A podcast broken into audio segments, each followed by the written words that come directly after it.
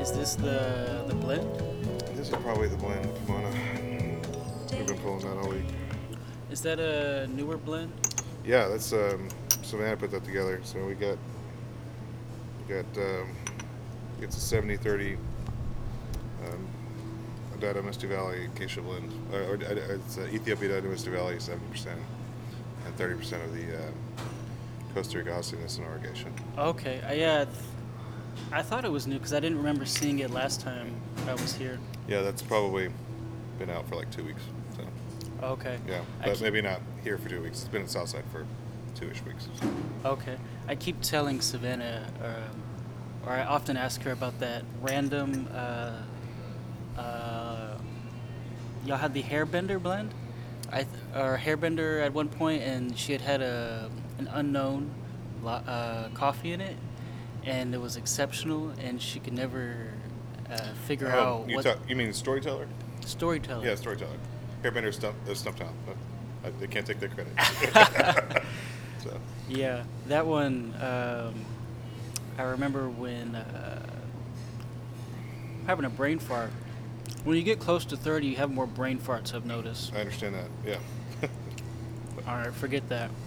So, get this uh, started. Cool. Rob here. We're at Coterie with uh, Sean Marshall, hey. Owner of Fusion Beans, Southside Espresso, and uh, Coterie. Mm-hmm. Um, first time sitting down, having a conversation with you. I'm happy to do it. I'm yeah. excited to hear your perspective. Um, start off the same with everyone.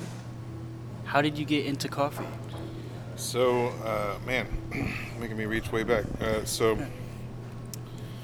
uh, my first coffee job was at Starbucks, as many many baristas, you know, first coffee job in the area are. I worked at Starbucks for four years. A lot of fun stories there about how kind of I uh, came to be aware of like spe- of specialty coffee, you know, past Starbucks specialty coffee. Um, but all that to say. Uh, when I really got into, you know, the like gardening, gardening knowledge about, you know, farming processes and, you know, varieties of coffee and things like that was when I met, um, was when I met Ken Palmer through, at the time it was Texas Java. Um, we were going to find a, uh, a photographer for our wedding, uh, me, my wife and I, and at the bridal extravaganza, and uh, Texas Java Company Uh, was purely a, a catering company then, espresso bar catering, and uh, Richard Colt was set up there uh, and pulling shots, and I went over and said, oh man, that's really cool, you know, like, I've worked on one of these machines before, because that was back when Starbucks had the, the Lineas in their shops. Oh, and, yeah, wow. So that was, what year is this? This was uh, two thousand two, maybe? Yeah, two thousand two, that sounds right. And, um...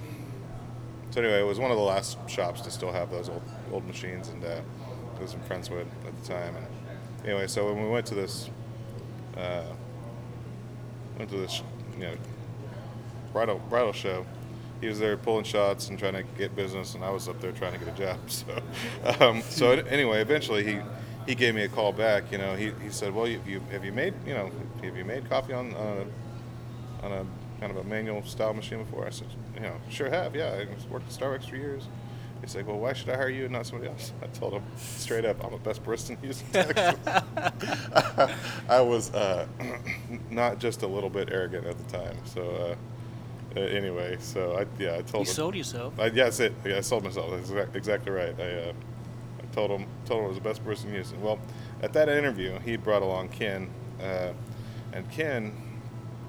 Um, had been in the industry forever, and he he kind of has an interesting story about how he ended up in Houston. It was not on purpose, uh, but uh, Ken Palmer learned from Alfred Peet of Peet's Coffee and Tea. Um, Alfred's revered as the grandfather of modern, modern specialty coffee in America. So I was sitting there answering Richard's questions as he was going through the interview process, and Ken was sitting there listening to me answer everything like a quiz, and uh, and Ken turns to me and says, you know, Sean, you sound like you know a lot about coffee. I said, yes, sir. So, you know, I want to compete in barista competitions and I want to start my own shop and I want to roast coffee and all this kind of stuff. And he said, oh, that's cool. So he said, do you know who Alfred Peet is? I said, yes, sir, I sure do. And I thought it was another test question, you know. Grandfather mother started coffee in America. He started Peet's Coffee and Tea, you know, blah, blah. I gave him the, gave him the deets that he already knew. And he said, oh, yeah, that's that's right. And he taught me how to roast coffee. So I was like, oh, shit. Um, so, you know, I, I, I finally shut up and listened.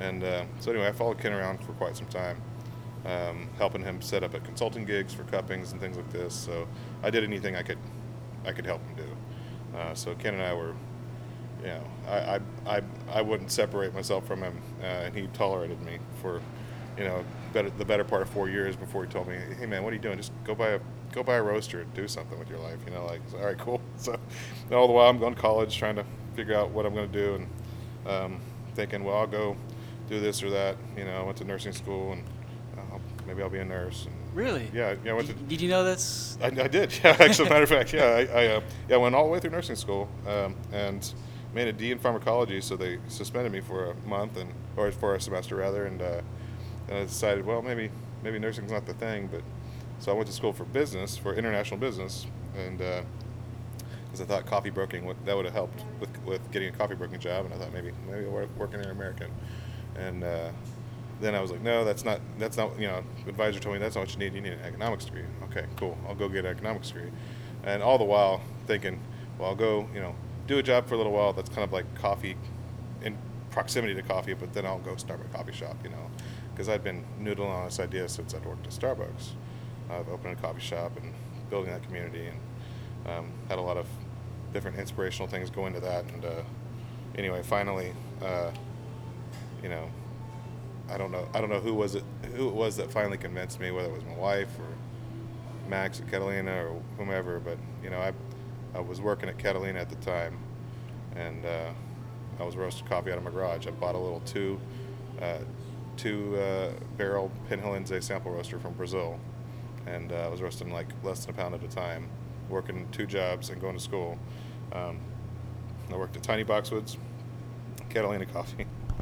Um, and uh, was going to give age, and finally I was like, you know what, I'm working so hard to try to do this coffee thing, and you know, not able to focus on it. So if I'm going to do it, I need to just do it. So uh, I got out of school and focused on roasting, and um, set up at you know set up at farmers markets where I could, and uh, I already had my first wholesale account, which was one of my jobs at Tiny Boxwoods. So Tiny Boxwoods was my very first wholesale account.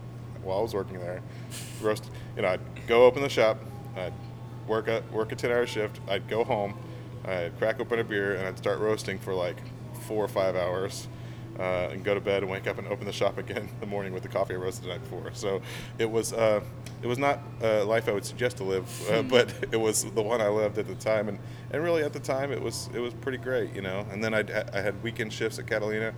And so I'd, I'd double up roasting most days so that I'd have extra for the weekend for Tiny's, and then I'd go over to, you know, Catalina on the weekends and work. And uh, for about two years, I just, all I did was just grind, you know, no pun intended there, but uh, just just grind it out. Just, just I mean, I tried to sell coffee to whoever would buy it from me, and I tried to learn as much as I could about about anything, you know, still. I was still just gobbling up information, going to trade shows, and um, you know, at the time, you know, David and, and, and me and, and Max and, uh, and uh, Matt Toomey were all a little bit closer, I think, because uh, surprisingly we were less busy then than we are now. So, um, you know, so it was kind of cool because we got to we got to kind of, you know, knock burrs off each other and really, you know, get a little bit sharper um, when it came to, you know, our knowledge. I, I think we thought we knew everything then, and I'm, I'm, sure, I'm actually I'm sure we thought we knew everything then, uh, all of us, and uh, as we probably think we know everything now. But uh, you know, as you go along, you start figuring out, well, nope, that was dumb. We we were saying we were saying stuff. We were making things up. You know, like we were making stuff up. But uh, you know, we made it up until we figured it out for real. So um, it was a lot of fun. Those two years were maybe the most fun time I've had in coffee. Other other times have also been fun, but those were it was like. It was discovery, you know. It was new and exciting. It was it, yeah. It was it was we were, we were in the frontier for coffee here in Houston because it just didn't really exist outside of us, you know. So, um, it was fun.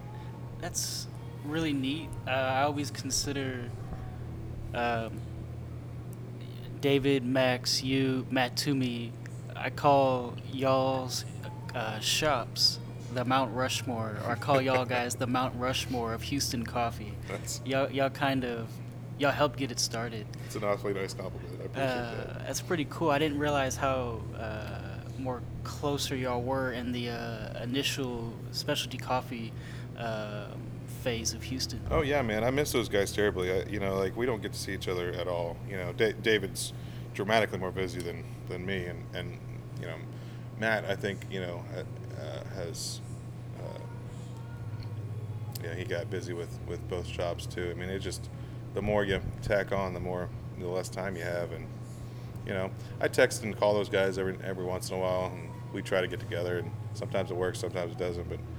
Um, Most of the time we see each other at each other's shops, you know. Yeah. If we catch if we catch one another, or at, we're at a trade show, you know. I, I typically tell Max, I'm like, man, we got to get out of the damn country to see each other. We end up in Guatemala at the same time every year, it seems like, you know. So uh, I'm just like, fine, I'll just meet you in Guatemala, man. We'll go to we'll go to Café or something, get a hmm. drink, you know. So you uh, worked for Starbucks for four years, you said. Mm-hmm. When you first started at Starbucks, were you already like into coffee before then, or was it once you started working there you started to realize this is something I could see myself doing? It was definitely uh, not something I saw myself doing uh, as a career before Starbucks, but shortly thereafter. I mean, I fell in love with the environment that the cafe there in, in Friendswood produced.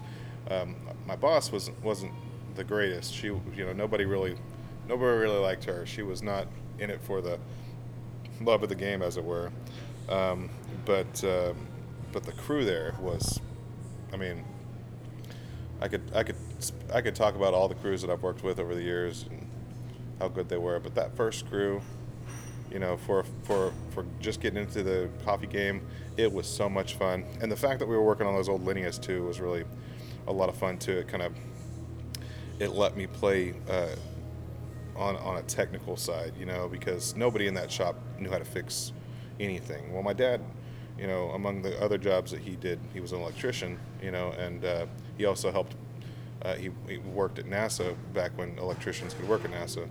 And, uh, you know, so he taught me how to use a multimeter and all that. So when that old twenty-year-old machine, you know, started, you know, sparking and stuff, I'd get in there and I'd tinker around and try to figure out, and I could at least troubleshoot it to the part that was broken. So that was...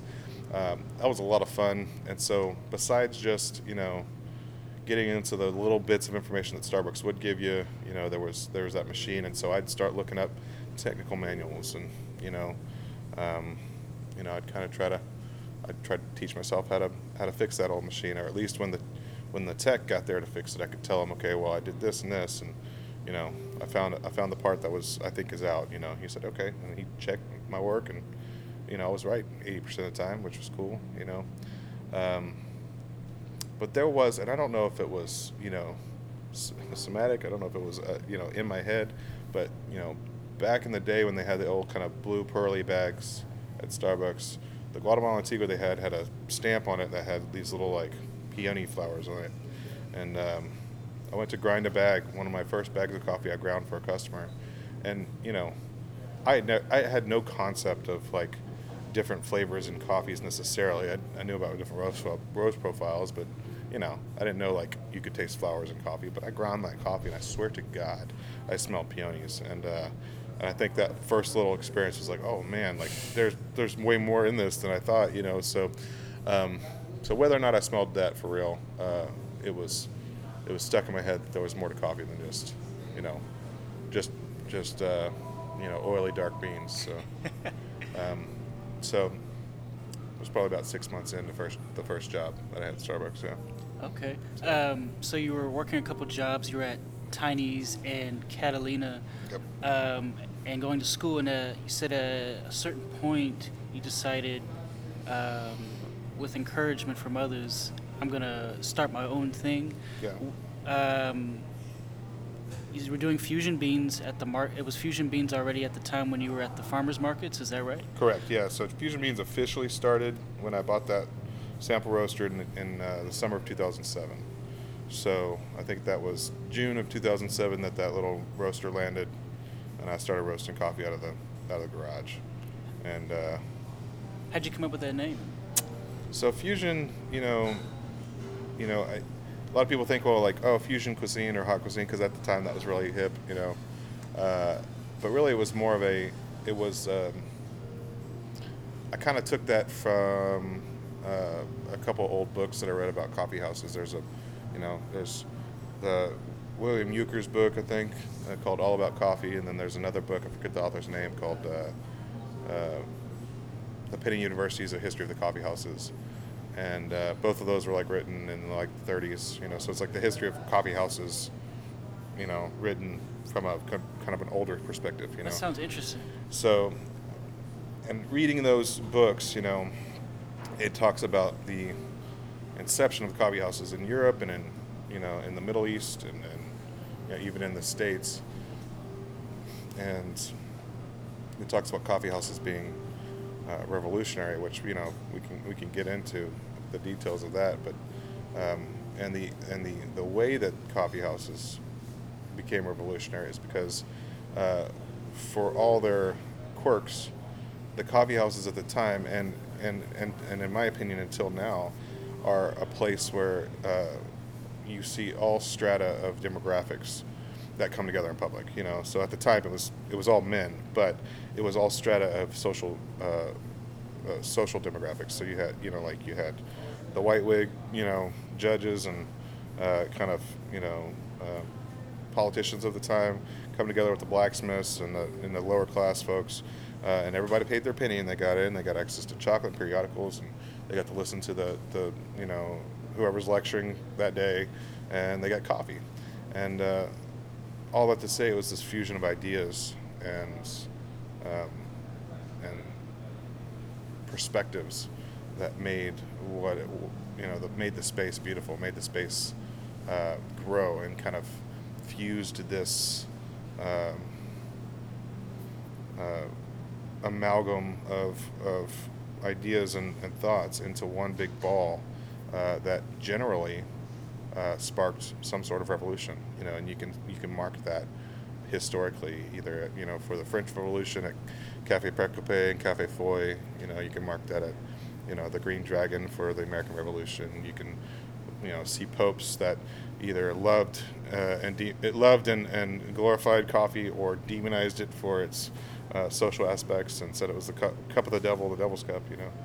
Um, so uh, it was, from its inception, not just coffee, but coffee houses, it was this um, dangerous fusion of of ideas and concepts that came together in a space that made it uh, more than just what's in the cup. And so that was Fusion Beans. So um, anyway, that was nice. that was that old, that was, that, that was back in the day, uh, that was kind of my thought process for the name. So. No, that's cool. I'm glad to know the story behind it now. So how did you go from uh, roasting at the farmers markets to opening Southside? Yeah, so um, so like I said, I worked you know worked for Max at Catalina Coffee for almost four years. Um, one of my favorite favorite favorite coffee shops. I mean, just just not just for its quality and for Max's you know. integrity, but uh, it was always just, it always felt like home. Um, still feels like home.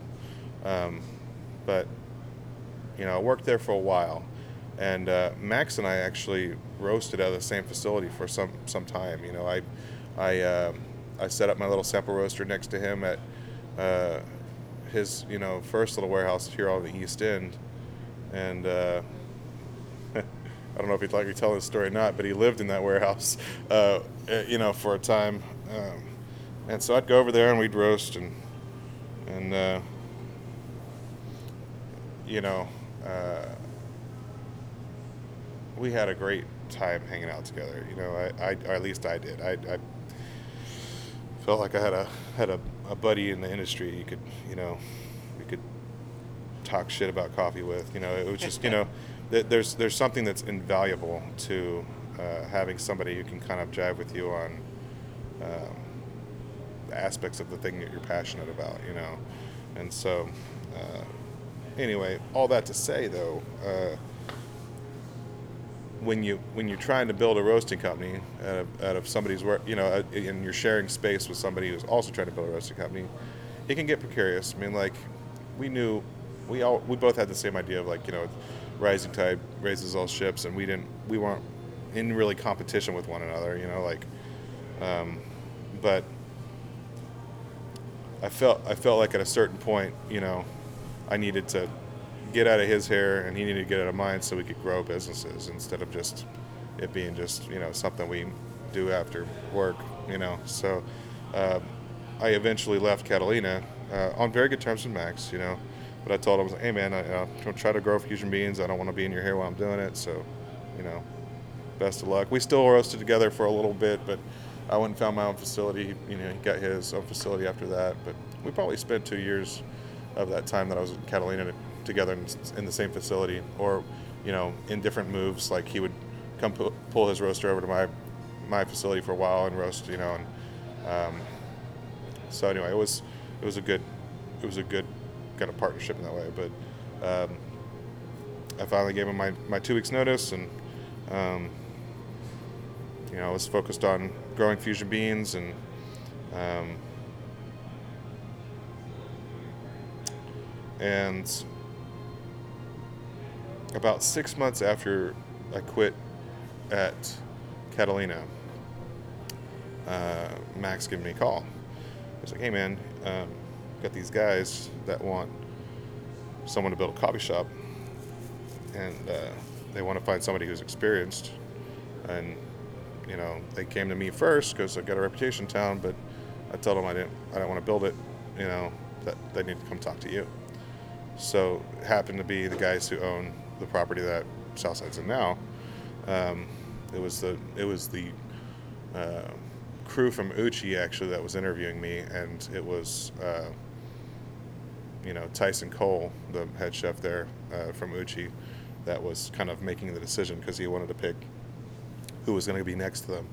They wanted to have a similar setup that they do in Austin, uh, where Uchi uh, Austin is next to Houndstooth. Oh, is it is it originally from Austin? Yeah, yeah, Uchi's from Austin, yeah. Oh. So they had a, you know, they had a strip center that, you know, Uchi Co. was their very first spot, and um, it was in a little house. Uh, but Uchi Austin was the first kind of concept that they were building out for this, like, national platform. Houston was the first large-scale, high-volume uh, version of that. So they wanted to have a similar setup on the property, and so uh, anyway, so... I went over there and uh, met with them, and, you know, tried to, again, tried to sell myself, you know, like, uh, they, they were saying, hey, you tell us, tell us about yourself, tell us about your experience at coffee, and I kind of gave them the, gave them the rap sheet, you know, competed in barista competitions a little bit, and roasted coffee, and worked at these shops, and I said, okay, well, you know, you know, why would, why should we pick you and not somebody else? I said, well, you know, I'm going to do a better job than anybody else in the city right now. I was like, you know, you contacted Max first. He would have done a better job than me because he's done it before. But right now, I'm I'm the only guy here that's going to do the best job at this thing. And, uh, you know, I was like, here's the quality I'm going to do, blah, blah. And as I was speaking, Tyson spoke up. He said, okay, okay, okay. Uh, how are you going to make money? I was like, I don't know. I'm going to sell a lot of coffee. You know, I'm, I, we're going to sell a lot of coffee. That's how we're going to make money. He's like, all right, that sounds good. This guy's good. so, so he didn't care. He's just like, you know, you got to pay the rent? Cool. You're gonna do a good job. Cool.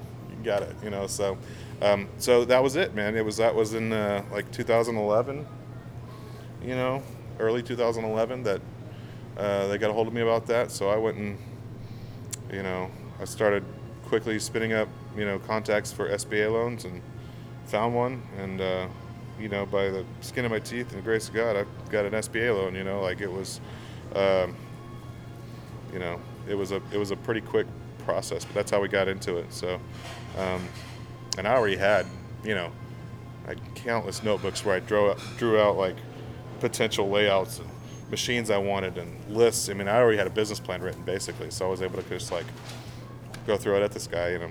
And uh, he's like, "Man, you wrote a forty-page business plan for a coffee shop." I was like, "I've had a long time to think about it, man. You know, I don't, t- I don't say, you know, like I was ready for, I was ready, ready for action, you know." So that was, that was Southside Espresso, man. Uh, And I had that name for a long, long time. I don't know why uh, I landed on it so early, but Southside Espresso. I remember telling Max at the bar at Catalina when we were working one morning, And he's like, man, when are you going to open your own coffee shop? And this was like two years prior to all this happening with Southside.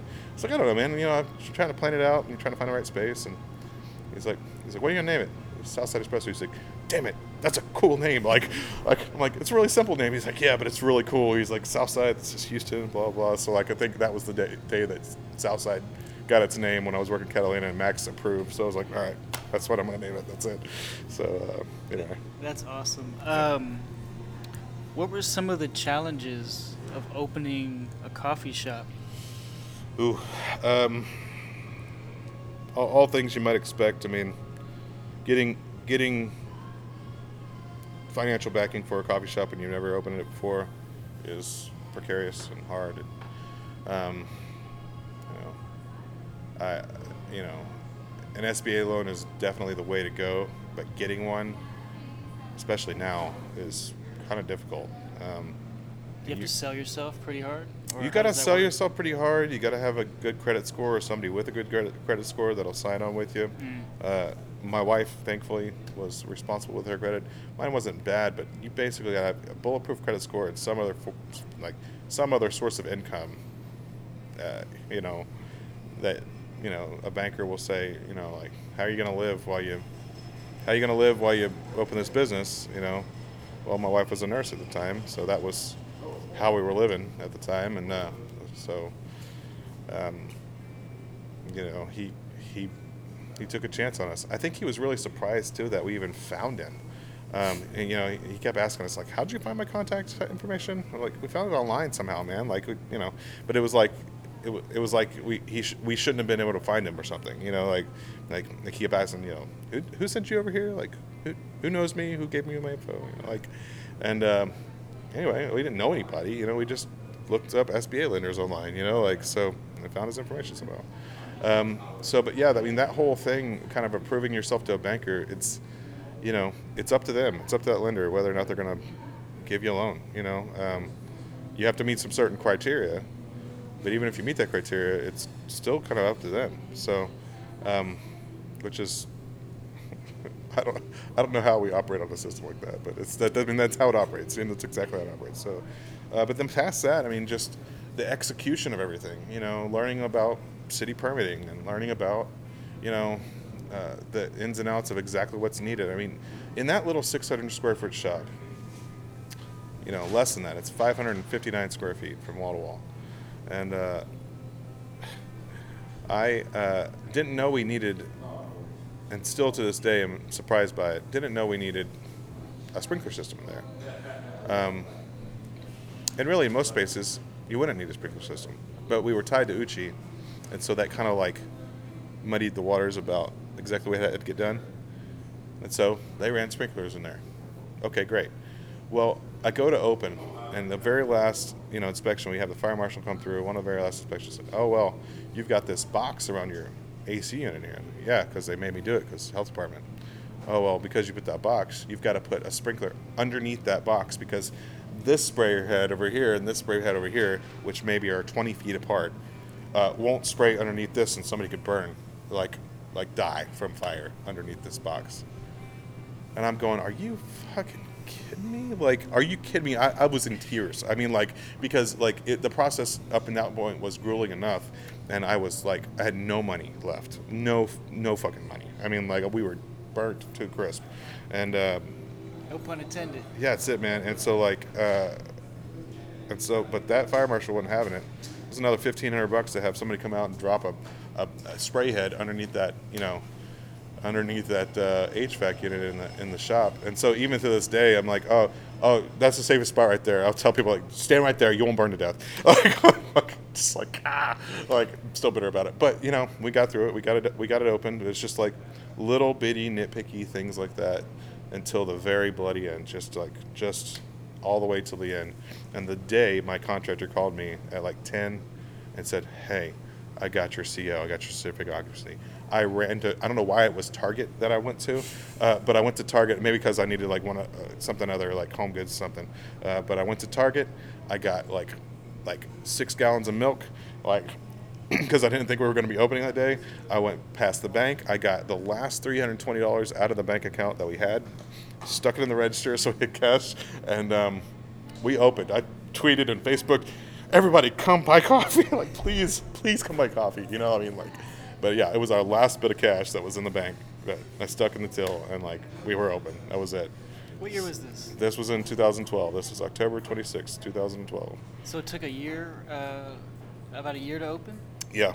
Yeah, it, it took uh, yeah, solid year from from getting funding to like, you know, because I mean, it was January or February of uh, twenty eleven that I sat down with those guys um, from Uchi, and they ended up opening And, and exactly a year later from when I met with them. So it was like February of twenty twelve, and I opened in October. So it was really like a year and a half for me um, between, you know, starting and, and opening.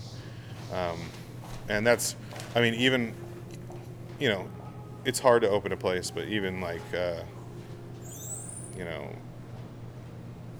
even when it's difficult, it shouldn't really take that long. It felt like, it felt like we hit other snags we shouldn't have, you know, like, Coterie took a lot less longer than that. It was, it was Coterie. Coterie was difficult, and it took us eight months. So you know, from start to finish. But not bad compared to yeah. so, some shops in town. Uh, I've heard of taking a you know five years. A couple have come oh, to mind. Yeah. Oh yeah, yeah, yeah, yeah. For sure. Yeah. There's. I mean, there's been spaces that people have been you know planning on a space for a while, and just they hit all sorts of snags. But yeah, from from f- funding, getting in the bank account to you know. to open, it was probably, you know, fourteen months. You know. Not bad. Yeah. yeah. So um, you had been roasting, uh, as far as roasting for a shop, you were roasting for Tiny Boxwoods. You had experience with that. Um, now you have your own shop. Um, what were some of the, the challenges uh, of that, of roasting for your own coffee shop now? Well, initially, you know, I was I was working damn near all the hours, you know, and, um, you know, I had the five kilo Probat by that time for, for quite some time. So, um, and I think at the time, yeah, at the time I had moved my roaster back to the house. And so for the first six months of Southside being open, uh, I had my Probat in the garage at the house. So at very least I could go home from shift and roast. I didn't have to go somewhere else. I could go home. And, uh, but yeah, kind of just long, long hours, you know, and it was my first experience with payroll and having employees. So there was that, you know, dynamic where, you know, you, when you want to keep spirits up, you want to let, make, help everybody feel good about what's going on and make sure you tell them you're appreciative of the work that they're doing, even though you're just you're you're you're completely exhausted. You know, you're um, you're spent in all sorts of ways, mentally, and emotionally, and financially. So you don't want to lie to anybody and tell them, "Oh, we're fine," but like you don't want anybody to feel that same stress that you're feeling. You don't want to have them have them carry the "we have five dollars in the bank account after payroll" feeling. You know, like you've got to you got to keep spirits up because that's how you. That's how you get people to, you know, when they're able to focus on their job and focus on customers, you know, that keeps people coming back. So you don't really think about that consciously, but you, you do think about it, you know. And um, so, you know, uh, long hours and, and being scared that you're going to completely tank the thing after working so hard to get it open and all this kind of stuff. It's um, that stress was heavy, and uh, coupled with, I mean, at the time when we opened in October, and uh, I mean, several months later, we had, I, you know, my, my family and I had one of the biggest tragedies I've ever experienced in my life, um, and so working through that was uh, painful, and um, so yeah, man, it was, you know, like that's the other thing too. Life doesn't stop just because you open a business, you know, like it it continues, you know, and. Uh, And it certainly continued for for us, you know. So you gotta you gotta be you gotta be here for it, despite everything else. And sometimes that's just not possible. Sometimes it is. And I, I survived because of my the people around me and my the good staff and like friends in the industry that supported me and supported us. And um, I feel very fortunate to have the the friends and family that's around me, because it wouldn't have worked out otherwise. I would have just crumbled. Um, I damn near did. But, you know. Running a business is no joke. My my dad, he runs his own business, and I, I've seen it uh, my entire life. Uh, yeah. So I respect anyone who operates their own business. Yeah. Um, how far in to uh, running Southside did you hand off the torch to somebody else to roast? Because at some point mm. you're like, okay, I can't do this forever. Right.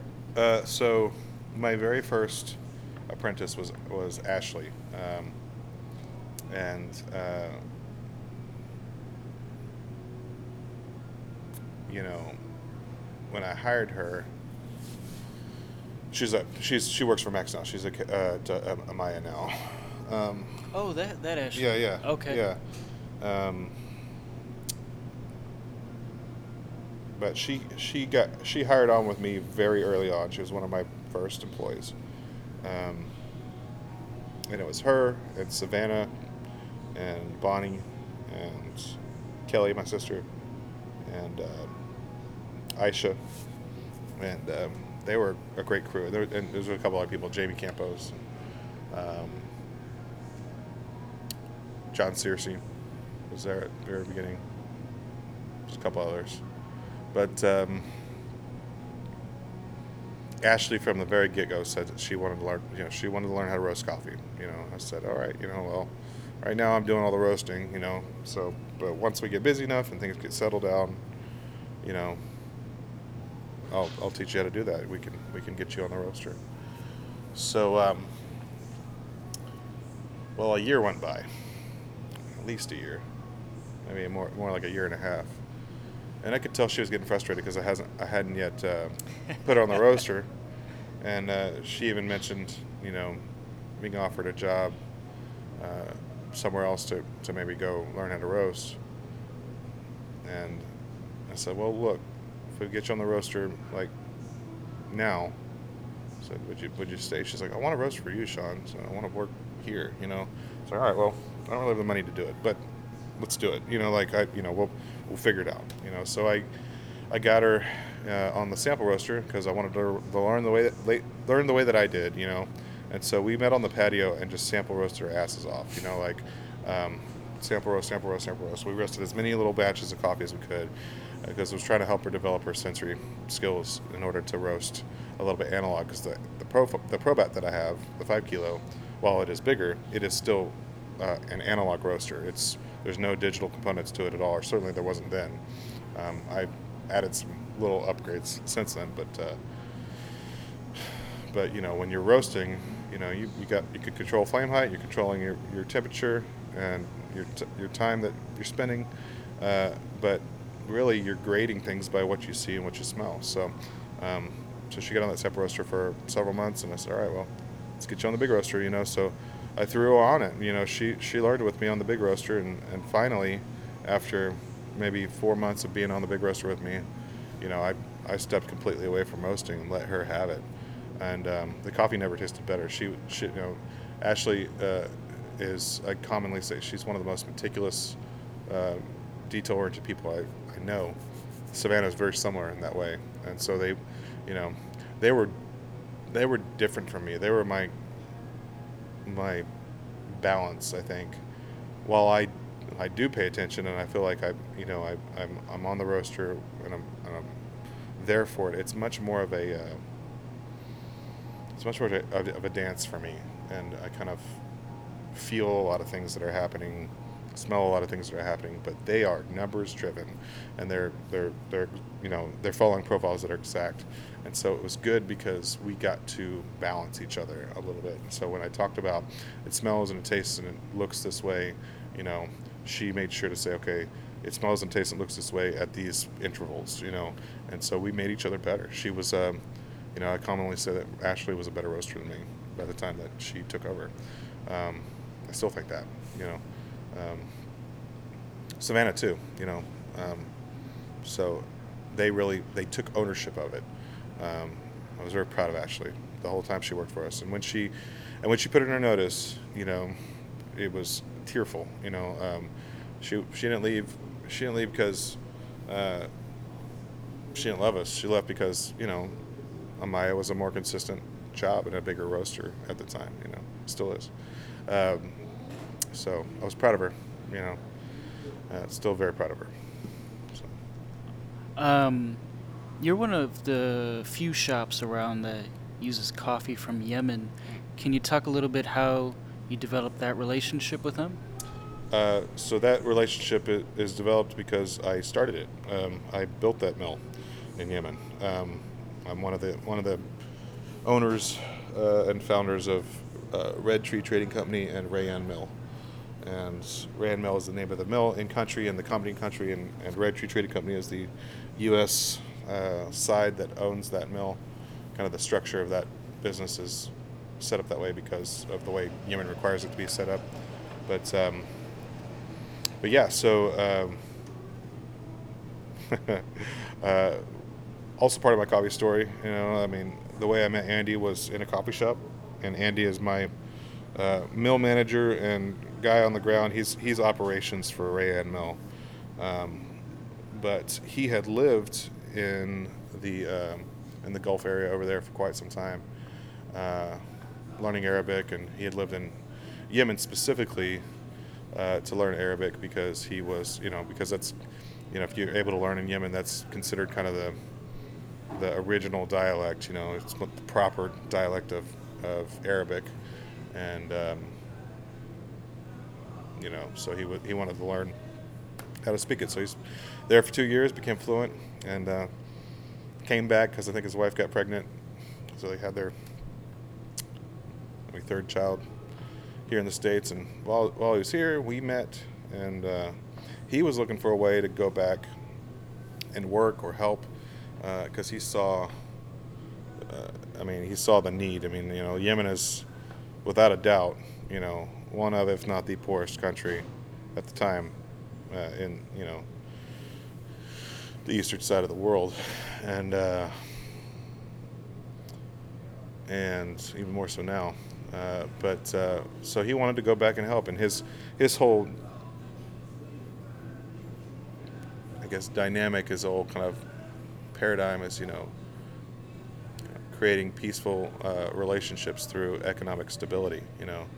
Um, so he's, he's like, you know, if we can go back and start a business and bring money into the country, you know, that, you know, even in small regard, that garners relationships between Americans and, you know, and Yemenis, and, you know, then it's not just all terrorism that happens in the Middle East. It's, you know, to, to somebody here in the States, it's, oh yeah, but also there's this other good thing happening, you know, so, because all we hear about on the news about anywhere in the Middle East is war and terrorism and uh, awful stuff, you know, um, when really it's not all that, you know, it's it's not, you know, and, and it's unrealistic to think that. So that was his thought. So anyway, I, I said, well, you know, you want to go back to Yemen, why not do coffee? He said, what do you mean? I said, well, Yemeni's, Ye- Yemeni, Yemeni coffee is one of the most famous coffees in the world, uh, or was at some time. You know, is where coffee was originally, you know, agriculturally propagated and, and distributed over the world. You know, it was born in Ethiopia and brought to Yemen and agriculturally propagated in Yemen. And, you know, when you see the old, uh, is it Maxwell House or no, Farmer's Brothers, you know, uh, logo with the, with the, you know, the sheikh in the long robe pouring coffee, that's a Yemeni. You know, uh, that's a Yemeni man, you know, so Farmer's Brothers has that, that old logo that's on their cans. It's a tall Yemeni man with a, you know, with a wrap on his head and a long, uh, kind of a lo- long robe, and he's pouring coffee out of these, one of these old long-nosed coffee pots. That's a Yemeni man. Um, and so, anyway, so Yemen, you know, Yemen for both Ken, my mentor, and for just coffee in general, held a, held a kind of strong uh, place in In, in his heart and in mine. And so I said, well, you know, if you want to start something in Yemen with coffee, I said, you know, I jokingly said, you can you can bring back, you know, some direct trade, co- direct trade coffee for me, uh, and I'll roast it on my garage. Again, at the time, roasting on my garage. It was a joke. But he thought about that for a couple weeks. He came back and said, you know, if we were going to do something with coffee in Yemen, how would it have to work? I said, oh, well, it would have to be a substantial amount of coffee. He's like, well, could you buy it all? I was like, no, no, no. We're not talking about that. We're talking about, like, container loads, you know, like, for it to even be a feasible concept, you know, we're talking about volume here. And I, I had no, I had no frame of reference for exactly how to set something up like this, but I did know people who, who did, you know, we got in contact with as many people as we could to get, garner information over the next several years. And I taught Andy how to cup coffee. Um, and so, you know, prior to this, he had no experience with specialty coffee prior to meeting me, you know. So for two and a half years, I trained him on cupping coffee, tasting coffee, coffee, agriculture, uh, anything that I knew. We, we dug into learning about, you know, setting up an, a dry mill, you know, and how that happens. Um, and so, you know, through Ken's contacts and people I'd met at Origin, the few people I'd met at Origin, I jotted down brands of equipment and, you know, um, setups, and I mapped out setups in mills, and we got a hold of a few companies uh, who sold mill equipment. One of them was uh, based in, or the office in Scotland, but the operations were in India uh, to build this stuff. So they, they sent a guy over once we decided on the company that we wanted to kind of talk with us and set up the mill, and then they sent the equipment. Um, and this was like in two thousand eleven, two thousand twelve. Um, and we got the mill operating. Our first season was, uh, you know, two thousand eleven, two thousand twelve um, season. So like October through January of two thousand eleven, two thousand twelve. Um, and so I had Yemen coffee in Southside as one of my first coffees when we opened. Um, and that year we sold, I think, like half a container of coffee. You know, it was not a profitable year. But, uh, you know, before before all that, we went to every trade show. We passed out samples uh, as much as we could. We, you know, um, we're trying to get small roasters interested in, in uh, purchasing our coffee. Um, the next several years, we focused on small roasters in, in the same way. By uh, we did set up a booth one year at uh, S C A and held, you know, hosted a big cupping. Um, we rented, you know, cupping rooms, and uh, so that's how we marketed ourselves for several years. Uh, but then we started getting a hold of brokers who were interested in buying bigger swaths of coffee. So, um, so now, you know, miraculously, I mean, we're, you know, this past year we, you know, we sold um, several containers of coffee. Um, and one of our one of our customers was Nespresso. As a matter of fact, they bought our seconds. Uh, which, which Nespresso. Oh, okay. Yeah, they, so they bought all our second grade stuff for like a, a project they were doing with uh, kind of a Yemeni Ethiopian blend. Um, so in addition to all the all the specialty roasters we sell to in the States and the brokers that we sell to, you know, uh, that are specialty brokers in, you know, Europe and Japan and the States, you know, we've sold to Nespresso as well. So that was, you know, that's how it's developed over the last several years. So, you know, strangely, even despite the, the civil war and everything's happening over there right now in Yemen. Uh, we had our we had our best year, I think, mainly because nobody else is buying coffee, so we were able to get as much coffee out as we could, you know. Um, so, as best you can, could you give me a one-liner as to what role the coffee shop plays from seed to cup? Well, the coffee shop is the stage for the barista. The barista is the last hand that touches the coffee before the consumer gets it. So they convey, they convey the story uh, in all its, in all its, you know, gravity. And they can either convey it well or they can convey it poorly. And uh, when you teach the barista to tell the story, um, all the work that goes into that coffee gets credit where credit is due. So, you know, that's that's why the our our blend is called Storyteller, you know, because the barista is the storyteller. It's really cool learning the meaning behind all the names. I love the intentionality and the thought behind it. I, I think that's I think that's awesome. Um, what are a couple shops? Doesn't have to be in the Houston area or roasters. Uh, let's say pick two, yeah, okay, that you look that you admire and what you uh, admire or respect about uh, those roasters or coffee shops. Sure, yeah. Um, well, one in Houston, definitely Catalina Coffee. I'm, I'm sure it's been mentioned before, but I think I think people miss Catalina uh, for the new shops. You know, um, you'll have a great experience when you go there. I respect Max implicitly. he's one of my good friends, but he's also just, he's somebody that I respect for his, you know, uh, for his integrity, his work, and uh, and for having me on for so long, you know. Um, another shop that I really like, uh, really, really like still to this day, and, and their roaster too, is in Portland, Hart um, Coffee Roasters. I would say that if I modeled my roasting style after anybody, at least initially, it was Hart. Um, I do like a, a Scandinavian style roast profile, and uh, they roast off a bigger Probat than me, but I tried to kind of mimic some of the things that they did. Um, and I I dig I dig their whole their whole style, their aesthetic, and, and you know, I would love to I would love to be a little bit closer to like them one of these days whenever we get to be a big boy shop, you know. So, um, but yeah, Hart's really cool. We had we actually had uh, uh, the accountant from Hart come into town. They were just flying through town for some some something, and then the folks at the roastery at Hart told told them, like, well, if you go anywhere, you got to go Southside, which was a huge compliment to me. Um, I, you know, I don't know a lot of those. I don't know those guys personally.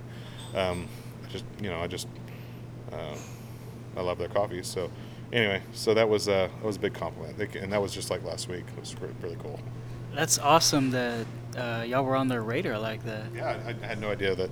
I mean, like, you know, I know people. I know it's a small community, and so like I know people know about us, but that the fact that they set us over, you know, green, any of the Greenway shops or anybody else, you know, Max or whatever, was a big compliment because we're just we're tiny shops. So, um, um do you have uh, Stratas in both shops? I can't see behind the sign. I do, yeah. So I've got the um, I've got the Strata e, uh, uh, E P at um, Southside, and I've got the Strata A B R uh, Auto Brew Ratio uh, machine at Coterie, and. Um, Both are great machines. The E P uh, allows for individual pressure profiling, um, and it's got some programmability there, so you can save pressure profiles.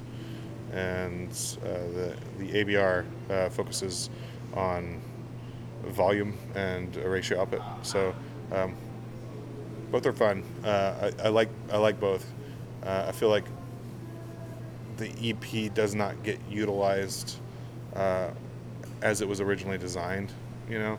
Yeah, I was gonna um, ask. It's, it's, we do use it and the baristas play around with it a lot, play around with different profiles and stuff, but uh, as it turns, uh, pressure profiling, while it does make a difference, uh, it doesn't make as big a difference, uh, I don't think, as they originally intended it to make. You can definitely uh, manipulate a profile and make it taste good, but the profile that tastes the best looks like a bell curve.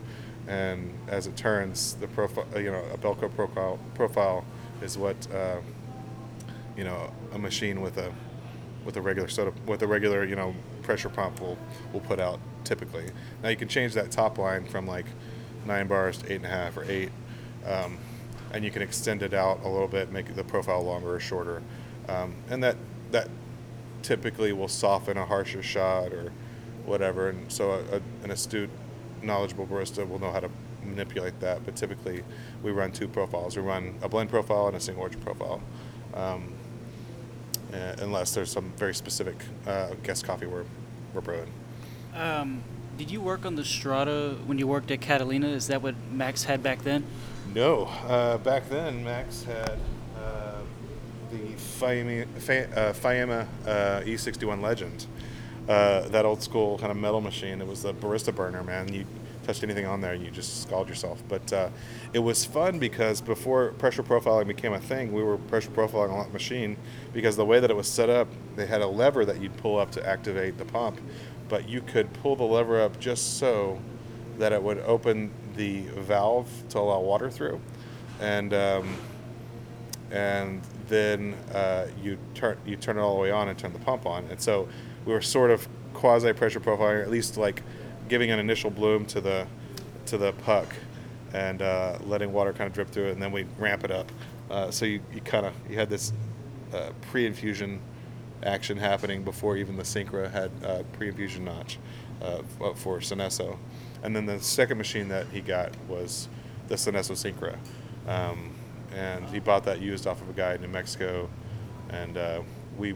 we worked on it, descaled it, and make sure, made sure it was like whistle clean before we installed it in the shop. But uh, the Synchro was a fun machine after that. And then after I left, yeah, I think he got the uh, E E Strata. Um, you know what? No, there was an interim machine. I think he had a, I think he had a, a E E Linea before he got the E E Strata. Um, but anyway, yeah. So the last machine I worked on there was the Synchro, I think. Okay. Yeah. How long has this shop Coterie been open now? We've been open since uh, November the fifth, two thousand and eighteen. So, I guess we're seven months old now. Okay. Yeah. So, it's June. Yeah, it's June. Yeah. So. How, how did this space come about? So, um, you know, we were looking to open a second location somewhere. Um, I was kind of looking for different spots. Um, we thought we might open one on the East End. We had a, an opportunity over there that ended up kind of fizzling out. Um, I was kind of looking for a space to open a shop uh, with my roastery in it because I wanted to move the roastery into town. And um, anyway, that didn't end up working out, but I did get this opportunity. Uh, this real estate uh, person here reached out to me, and um, I...